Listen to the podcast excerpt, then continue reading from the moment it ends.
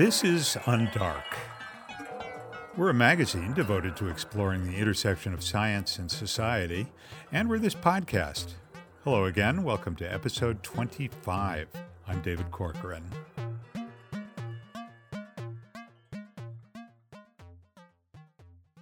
For our cover story, a number that shocked me when I read it 37 million. That's the number of American homes that still have lead paint. As we know all too well, lead is toxic, especially for children.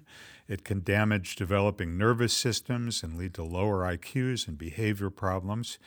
What to do about it, though, has been a problem forever. And as Charles Schmidt reports in Undark, the problem is only getting more tangled and frustrating. Charles Schmidt joins us now. Charlie, welcome to the podcast. Great to be here, David. Thanks for having me. So, uh, first of all, am I right to be surprised at that number that uh, lead contamination is still such a big problem in the U.S.? I, I don't recall reading that much about it, uh, except in regard to those uh, lead coated pipes in Flint, Michigan. Well, the, the Flint situation, that was a drinking water problem. Um, and uh, you know it's certainly a, an important one. But the number that you cite, 37 million homes still covered to some degree in lead paint, that's that's from a that's from a survey that was conducted by the Department of Housing and Urban Development, and it's really it stayed fairly constant. The the number prior uh, in 2000 was 38 million. So uh, we we definitely have a big problem with lead contaminated houses in the in the country, and most of them are um, and well all of them actually are uh, were built prior to 1978, which is the year that that lead paint was banned. And so it's really a problem in older homes. And how do children take up the lead? I, have I've heard about uh, eating paint chips uh, that are that are uh, lead paint. Um, is, is, that generally sort of how how uh, it gets into the body? Yeah, absolutely. What we're talking about here are, are older homes, typically in poor neighborhoods, homes that aren't well maintained, where the lead paint is flaking off. And uh, there's a lot of lead, 75% lead by weight typically, and it's sweet. So kids like how it tastes, and it doesn't take much to have an impact on the brain. How did you get interested in this subject, Charlie? Well, I've been reporting on environmental health issues for a long time, and, and this really has come out of years of reporting. And it always struck me, you know, that lead is a public health issue that seems to come up cyclically in the press. You know, you think it's over, and suddenly there it is again. And I was wondering, you know, like, why are we getting hung up on this? Where, why is this an issue that we can't seem to fix? And and that was the motivation for for starting to write the story. Charlie, a lot of your story centers around uh, rather complicated statistical uh, concepts. Uh, so I'm going to ask you to try to simplify as much as you can uh, for our listeners. Um, a, a, very big part of the issue revolves around a concept known as reference level. What does that mean exactly? Well, the reference level is is a statistical measure that you know, describes average blood lead levels in, in sort of the majority of the population. So what it really it's pegged to something called the 97.5 percentile meaning that 97.5% of the population has a level lower than the reference level, right? So, right now, the reference level is 5 micrograms per deciliter. That means 97.5% of the population has a blood level, and this is again, we're talking about children here, younger than six, have blood lead levels less than 5 micrograms per deciliter. So, if you have a level that is over that, then you're sort of outside this majority. Um, you write that the Centers for Disease Control and Prevention, that's CDC, uh, wants to lower the benchmark for allowable blood levels in children. That is, make the standards for lead exposure even tougher than they are now. But some of the experts you spoke to think this is a bad idea. Why is that? So what we have now, the reference level is currently set at 5 micrograms per deciliter, and CDC monitors that level and then updates it every 4 years and it's set to uh, to now to drop to 3.5 and that's to reflect, you know, where where the current averages are nationally now. But some of the experts I, I, speak to think that's just asking too much of the reference level. It's misinterpreted as a diagnostic threshold for lead poisoning, which it isn't and uh, it's triggering interventions for kids that have these really low exposures, and most of them are from middle and upper middle class backgrounds. So when you drop the reference level, even though it's coming from a well intentioned place, you know, the, the worry is, according to the sources I spoke to, is that it's just going to divert resources away from the inner cities and the poorer neighborhoods where they're really needed. And at the same time, it caused a lot of confusion over which kids are, are really lead poisoned and, and which ones are not. And the thinking is that uh, given that uh, the public health uh, resources are limited, uh, that there isn't, there just isn't that much money to address this problem. If you lower this threshold, um, you'll uh, sweep more kids into the picture, kids who are exposed to uh, really minuscule amounts of lead, and uh, some of the resources will uh, therefore go to them to uh, monitoring their blood levels and doing interventions to keep them from getting exposed, and therefore the uh, kids who are really getting the most exposure are likely to be neglected. Yeah, that that's exactly true. And you can look back, in fact, what happened historically. Um, back in 2012, for example, the Centers for Disease Control dropped um, what was then called the action level, which was 10 micrograms per deciliter. They dropped it down to what we now call the reference level, which is five. So they cut that level in half. And at the same time, uh, the CDC's budget for lead poisoning prevention control was cut by something like 90%. So the effect of that was that you dramatically increased the numbers of kids that were considered to be lead poisoned at the same time that you were cutting way back on resources eh, to deal with them. And and there's a concern that the same thing could happen right now.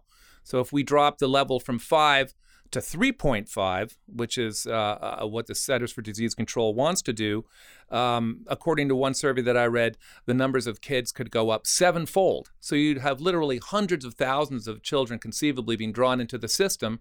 And, uh, and meanwhile, the Trump administration, uh, some reporting has shown that, they're, that they would like to cut billions of dollars out of lead poisoning prevention. And so, you know, you could have a repeat of what happened back in 2012, dropping that level, bringing a whole bunch of new kids into the system that have sort of questionable poisoning, diverting funds away from the poorer kids that really need it, and at the same time, cutting resources to be able to deal with any of them. So uh, let's talk about one of those kids. Uh, you interview a mom in uh, East Columbus, Ohio, uh, with uh, a young uh, young boy named Michael. talk about them. Sure. Uh, this is Shakara Norris. She moved into uh, uh, her home in East Columbus. Uh, uh, she had five children at the time. She was pregnant with her sixth. Um, Michael was was very young, and he wound up with 30 micrograms per deciliter in his blood. So this was uh, an older house, uh, pro- definitely, uh, I think it was 1920 was what the house dated back to, in a poor neighborhood, a crime-ridden neighborhood, as, as she told me and uh, and so 30 micrograms per deciliter is, is way over the five microgram per deciliter threshold. So he obviously had a big problem. But it wasn't only him; all the kids were actually poisoned uh, or exposed to some degree, but not as much as as he had been. And uh, and then interestingly, what they were told by um, the city health department was that they'd have to find another place for Michael to live. And he ended up moving with, with his godmother and the other children they were told could only stay in the one room where where the lowest there was one room in particular where the lead levels were low. They were advised to keep all their children in that room. Um, so it was really a fiasco. And uh, they didn't have the money to move. Um, but then they they ended up moving after that to two successive different homes. And uh, you know ironically those homes were also lead contaminated older houses in east columbus. So yeah it was a real problem for them so, uh, the experts and uh, advocates that you talk to for your story, what kinds of measures do they advocate to try to get this problem under control? I think what everybody agrees on is that we need to do more about um, getting to the to the lead in the homes before the children get exposed. So, you know, you have to set that as your first condition, and then the question is how you go about doing it. Uh, and, and right now, what we have is a system uh, where, in, in, in most parts of the country, you wait for the for the blood lead level to rise above a particular threshold, and that will then trigger some kind of a response.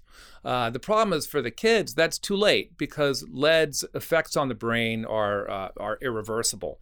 Um, although they can be ameliorated to some degree, you know, with with with with treatment, um, dietary changes, if you can create a cognitively stimulating environment for the child as he's growing up, that can have a positive impact on, on brain wiring and, and you can uh, overcome maybe some of the deficits that you'd expect. But at, at the much higher levels of exposure, you know, that toxicity is irreversible. And so what they argue for is something called primary prevention, where um, instead of waiting for the lead levels to go up and then responding, to find mechanisms to go in and actually clean the lead up in the homes before the children are, are exposed. And, uh, and, and the approaches for doing that vary from, from state to state. And some aren't doing it at all. This is kind of what we did back in the 70s when we outlawed uh, leaded gas and uh, and lead paint. Uh, these two two very big prevention measures, which unfortunately don't seem to have eliminated the problem. No, but taking the lead out of gasoline had a huge impact on national blood lead levels. I mean, if you look at the data, they plummeted dramatically. Uh, back in the 1970s, the average blood lead level in, in everybody was, uh, you know, about 15 to 16 micrograms per deciliter, so about three times higher than what the reference level is now. Let's talk about the effects of the lead um, for kids who have these uh, very high levels of lead in their blood. What are the developmental effects? Uh, do, does it affect their performance in school, affect their behavior? What, what can they look forward to as they grow up? Well, the main thing that people are concerned about with lead exposures are drops in IQ it literally has an effect on, on your intelligence. And you can graph statistically how IQ will drop as a function of increasing exposure, right? So the more lead that you have in, in your blood, the lower your IQ is going to fall. So that effect is is worse for the kids at very high levels of exposure. Um, those kids definitely can have severe cognitive deficits. You know, you, you, you hear about kids that have been poisoned in, you know, 45, 50, 60, 80 micrograms per deciliter. Um, I, I, spoke to a, a, doctor one time that told me just a tragic story about a little girl that she had known in her practice. And, and that kid came in with acute lead poisoning, um, was treated with chelating drugs that, that pull the lead out, out of the blood and, and flush it out in urine. That's the first thing they do. It's a life measure. But in the next week, she saw the kid and, and, and who could no longer count to 10. Um, so you you can you can have big problems for kids at these higher uh, exposure levels, but for the kids that are at the much lower exposure levels, and we're talking about in particular less than 10 what what doctors will typically do and and the pediatrician that i spoke to in this story nicholas newman um, he there's a few things that they will try to do to sort of um, compensate for the effect of lead. Uh, first of all, you can try to uh, reduce its absorption in the gut by giving diets that are high in vitamins. And one of the most important things you want to do, in addition to these dietary improvements, is just spend a lot of time trying to create cognitively interesting and stimulating environments for a child to, to just help that brain wiring. So, doing that can bolster compensatory mechanisms in the brain. You can help the brain compensate for the effect of lead, and you may still continue to have some effect from it, but it's not going to be uh, as apparent. So, I mean, the outlook for kids at very low exposure levels can be pretty good depending on, you know, on parenting and uh, diet and and and the right kind of home environment and school environment. And uh, what about the outlook for the nation as a whole? If you you know got out your crystal ball and looked uh, 20 years into the future, uh, do you think we're going to have this problem under control? I think that there's a lot of um, interest in the states right now, especially to, to do something about it. You have more states looking into primary prevention, trying to deal with lead problems in these dilapidated houses. And just with time, since we don't, since lead paint isn't being sold anymore, uh, at, at, least domestically in the United States, it's, it's a problem that with time is going to slowly, slowly uh, dissipate. And what is the practical effect of defining the reference level at this lower number, 3.5? Really for the CDC, it's it's a way of tracking what's happening with blood lead levels in the population. And what they will argue is that they will by by honing in now on the kids that are um, higher than 3.5, they're just continuing to look with greater and greater resolution um, at where kids with elevated blood lead levels are in the population. So it does have that practical benefit. The problem becomes when you start to use the reference level as a trigger for some kind of intervention. Because, as I said before, those are very, very low levels. And if you start to devote a lot of resources, you know, to, to working with families at these very low levels, then you're potentially diverting resources away from the kids that are really much more highly poisoned that, that need them more. Charles Schmidt is a recipient of the National Association of Science Writers Science and Society Journalism Award. His work has appeared in Science, Nature, Biotechnology, Scientific American, Discover Magazine, and now, of course, Undark. He's the author of our case study this month on lead in children. Thanks a lot for doing the story and for coming onto the podcast to talk about it. It was my pleasure, David. Thank you very much.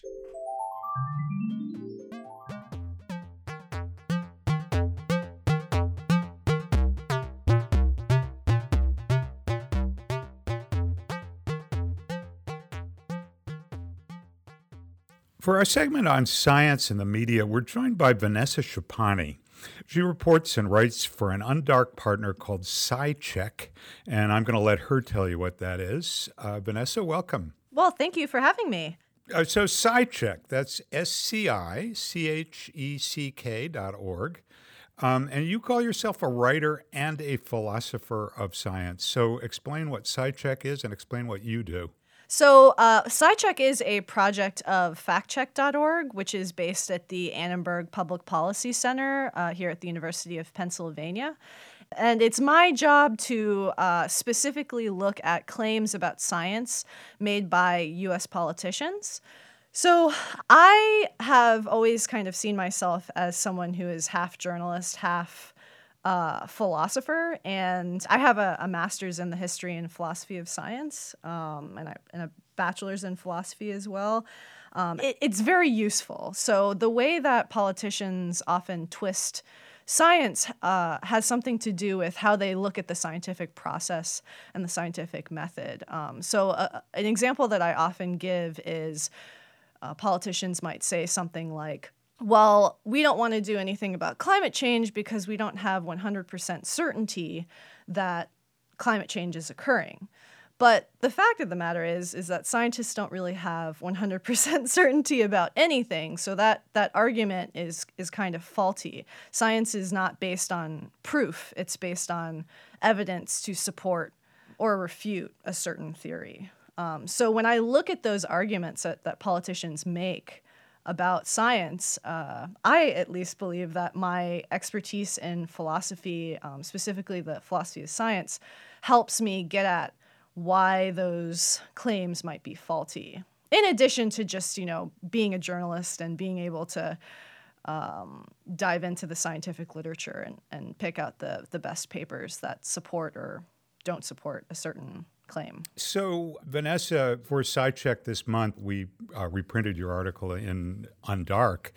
You dived into this whole debate about the school shooting in Parkland, Florida in February. You came at it from a different angle from most of the news coverage. You looked into a claim that is often made about exposure to violence in the media. And here's President Trump uh, in a speech on February 22nd, which was eight days after the shooting in Parkland. Well, you mentioned the internet. We have to look at the internet because a lot of bad things are happening to young kids and young minds, and their minds are being formed.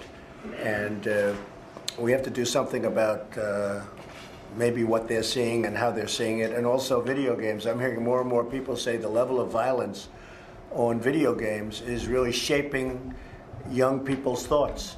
This seems kind of intuitive. I mean, it's uh, a lot of people believe that exposure to uh, media violence, especially uh, you know violent games and violent movies and so on, does uh, play a role in uh, in actual violence.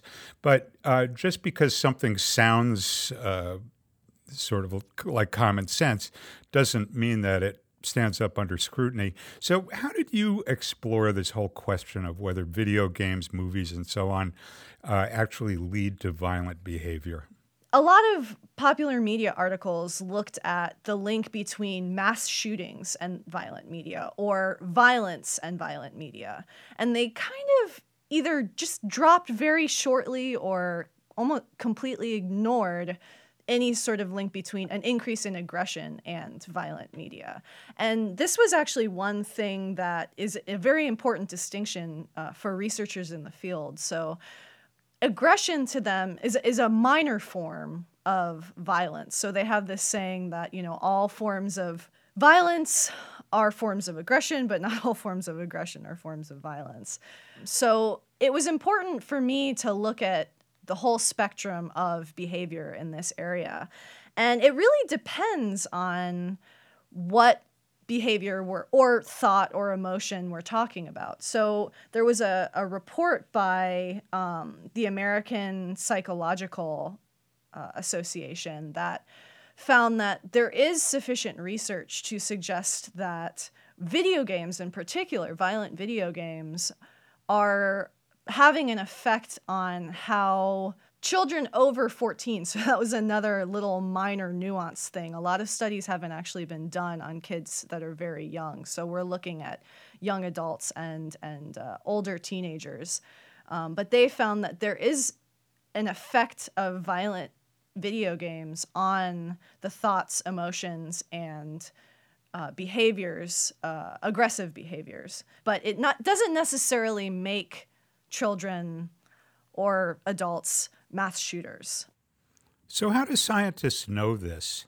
How, how, how do they study the relationship between um, exposure to violence in the media and actual aggressive behavior? So they do it in three ways, and you need studies, three different kinds of studies to kind of converge towards uh, having a well supported causal link. So they look at cross sectional studies, and these are studies that will just link one thing to another thing. And they try to control, so in this case, it would be like aggressive behaviors to watching a half an hour of violent television um, or playing a half an hour of violent video games.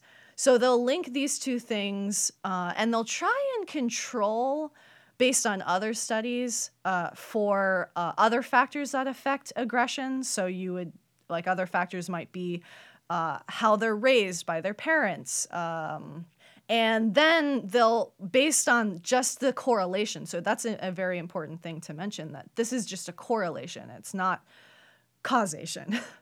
based on the, those studies, there have there is uh, support for this idea that there is a link between aggressive behaviors, thoughts, and emotions and playing violent video games. But that alone is not enough to support the link, the causal link. So scientists also do longitudinal studies, and these studies actually f- follow one group of people as their children until they're adults and says, okay, well, these people played this amount of video games, and this other control group played a lot less or none and then they follow them into adulthood. And along the way they're also uh, collecting data for specific individuals on how they were raised and what other potential risk factors they were exposed to. Um, and then at the end of the longitudinal study they'll say okay based on this group of people this is the link that we have found or have not found. And then a third and, and those studies are, are very hard to conduct because they take years, if not decades, um, to collect data, and that takes a lot of money. Um, the third kind of study is an experiment, uh, which is the kind of study that would be able to provide the most causal evidence so you can actually manipulate uh, certain factors. Um, but on the other hand, experiments are limited because they're they're done in uh, laboratories, and laboratories aren't quite exactly how we live in the real world. So the way that scientists look at it is okay, well, all of these studies have their pluses and minuses. Um, and they kind of uh, fit together as a puzzle. They kind of um, meet each other. And if you put them all together, that is enough data to actually infer a causal link between aggression and uh, violent video games or violent TV. And how strong is the link? So it depends on the stu- kind of study. So the researchers at the APA, uh, the authors who looked at the, the link, they found a link. They said, okay, we've got enough evidence from all of these studies to say that there is a causal link. However, later on, uh, researchers have looked at these studies and found that the experimental literature might be subject to something called publication bias. So, this is uh, a phenomenon that happens in psychology. It can also happen in other forms of science where it's more likely that a researcher will be able to publish or will be interested in publishing a positive result so if you have a, a body of literature that has a higher likelihood of pu- publishing positive results that's going to skew the whole body of literature towards saying okay well there actually is a link here. So the, uh, a group of researchers actually who are affiliated with the annenberg public policy center i should mention found that experimental data is subject to publication bias. However cross-sectional studies were not uh, so that's an important distinction whereas lo- they did not look at longitudinal studies because there really just aren't enough of them um, because they're very hard to conduct.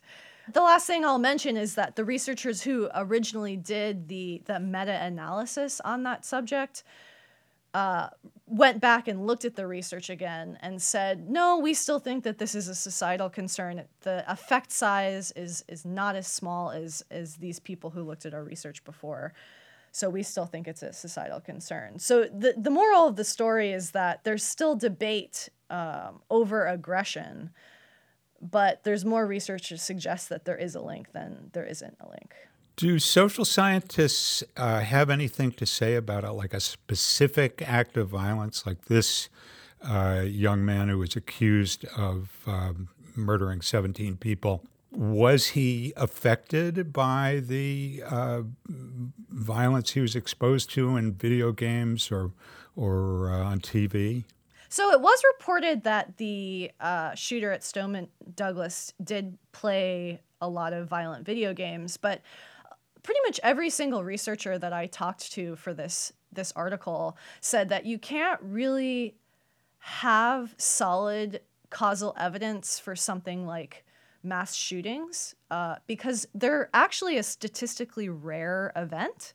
And in order to have a, a, solid link between one phenomenon and another, you need a lot of instances of that phenomenon. So when you look at uh, the shooter at Stoneman Douglas, all you can really provide for him is anecdotal evidence. And that's an important distinction between statistical evidence, which is really what I looked at you could point out that he played video games, but to say that video games played a role in him uh, committing that act is is far from scientific. Yeah, it seems like only common sense to say that lots and lots of kids play violent video games or or or go to movies where uh, that, that are you know shoot 'em ups, uh, but relatively few kids grow up to be lawbreakers, much less mass killers. Right. That's an, actually a very important uh, point. And one thing that a lot of the researchers that I talked with said is that you, that's why I, I tried to make a, a, a, point in, in the very top of my article to say that this is a risk factor, not a cause. And, and that's an important distinction. So when you look at why people behave or think or feel in the way that they think or feel or behave, uh, there are a number of different factors that are interacting in the real world within them that they're affected by. And if you look at, so you're right, the majority of kids who play violent video games or watch violent television, they do not become mass murderers. So, what scientists told me was that you need the convergence of a lot of different risk factors to actually lead a person to per- commit these kind of acts. Um, and so if you've got just a kid who uh, is not, whose parental uh, parenting is not a violent form of parenting, and they don't have any other sort of risk factors for uh, for violence, then if they play video games, they've only got one risk factor among many. But if you pile all the risk factors together, the probability that someone will become violent increases with every risk factor. So that's why you see a lot of children who play violent video games and don't become violent. And we, and we shouldn't let it pass that one of the risk factors is uh, the availability of guns to do the shooting with. Right. Yeah. So that completely unprompted. Um, I just asked uh, the researchers who I contacted, I just asked them, okay, well, we've got violent media. What about other risk factors? I did not say anything about guns. And every single one of them said, well, one thing that is very unique to the United States is our accessibility to guns. And one researcher I spoke with also pointed out his argument was that, okay, well, it is unique to the United States that we have uh, a higher accessibility to guns than other developed countries. So if we're going to look at the debate on whether or not we should regulate media violence more or less, well, let's if if there isn't going to be action on gun violence, then maybe we should have action on other things because we're piling a lot of risk factors all on top of each other. Uh, that's not that's that's more of an opinion, so that's not something that would necessarily go into a factcheck.org article, but it is worth mentioning um, that given the climate that we have in the United States when it comes to accessibility of guns, um, it might mean that we regulate media violence differently than another country might. That was his argument. Listeners, you can find Vanessa Schipani's article about uh, the, called "The Truth About Media Violence" on our website undark.org. Vanessa Schipani is a science journalist and philosopher of science at factcheck.org, which is part of the Annenberg Public Policy Center at the University of Pennsylvania. Vanessa, thanks so much for joining us. Thanks for having me.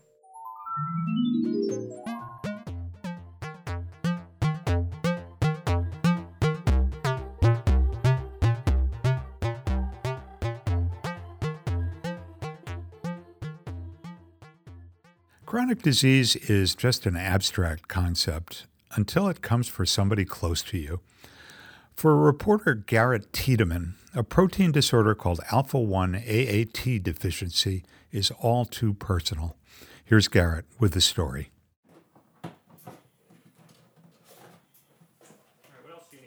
Can you look just to see if I did it right? You know, where that cord comes out? Did I plug it in okay? I was getting so out of breath. I thought I did okay. You have to turn it off, right? For a patient with alpha 1 antitrypsin deficiency, getting on with a day can be a Herculean task. For my mom, diagnosis has been a double edged sword. It means she can get treatment, but that treatment also happens to be a 5.6 pound portable oxygen tank when filled. When you have 23% lung capacity, there is no choice but to augment your day with an oxygen tank. Puffs of air echoing time like a clock, dictating the rhythm of every change. You're sitting there knowing you need this oxygen, and yet you're not able to get it off the main storage unit. And so you spend your time looking at this unit thinking, now how am I going to get this off? So it can be a struggle and it's stressful because you wonder if are you going to be able to manage to get it filled without any problem? Or is it going to freeze up? And so then you're going to have to get a screwdriver and try to pry it loose so that you can take your larger tank as well as your small one. The oxygen tank is a permanent part of our lives now because there is no cure. Our health will gradually decline over time. Most people don't understand how gradually limiting it is. Um, you know, part of what keeps our lungs healthy is as healthy as possible is being able to exercise, you know, five to six days a week. And although I do that religiously, it continues to have, you know, extreme fatigue that comes along with um, having shortness of breath and really needing oxygen. Alpha 1 antitrypsin, also called AAT, is a protein made in the liver. Normally, the protein travels through the bloodstream and helps protect the body's organs from the harmful effects of other proteins. The lungs are one of the main organs that the AAT protein protects. AAT deficiency occurs if the AAT proteins made in the liver aren't the right shape. They get stuck inside liver cells and can't get into the bloodstream. As a result, not enough AAT proteins travel to the lungs to protect them. This increases the risk of lung disease. Doctors don't know how many people have AAT deficiency, Many people who have the condition may not know they have it. Estimates vary from 1 in 1600 to about 1 in every 5,000 people. Without AAT, the lungs degrade the same way they do in emphysema patients. Weekly infusions replenish the missing protein in the lungs, creating a stopgap that slows the disease, but not forever. To get to the treatment stage, though, you first need a diagnosis, and that in itself takes doing. Typically, most patients can be misdiagnosed with asthma or COPD for many, many years. I went through um, a series of three pulmonologists, and they never did the blood test required to be able to diagnose alpha 1, nor was that brought up in the discussion of what was causing my problems. It's a simple blood test, a pinprick, the one with lasting consequences. Our lives tend to be, you know, tipped upside down.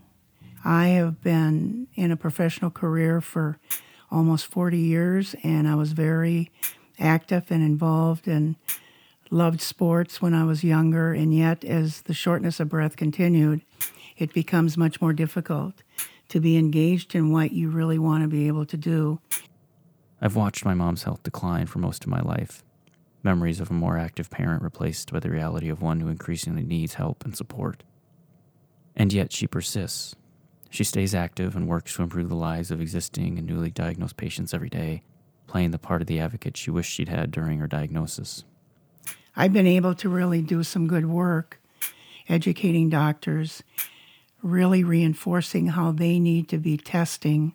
I think for most of us who have alpha 1, we struggle a lot trying to figure out so much of how we're going to adapt our lives.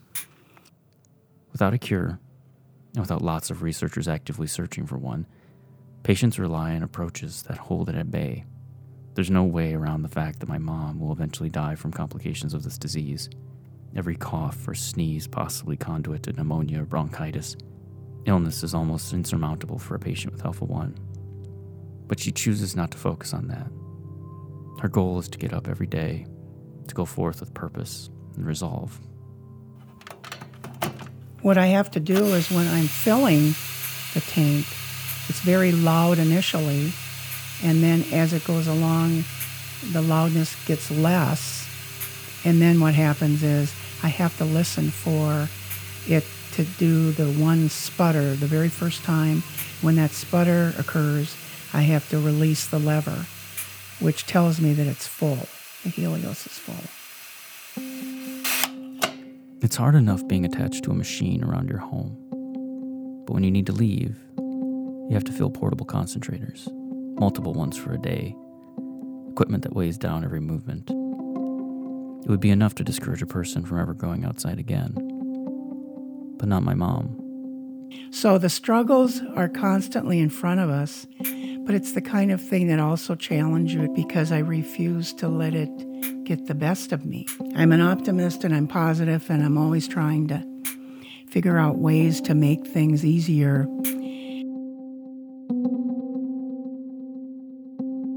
For Undark, I'm Garrett Tiedemann.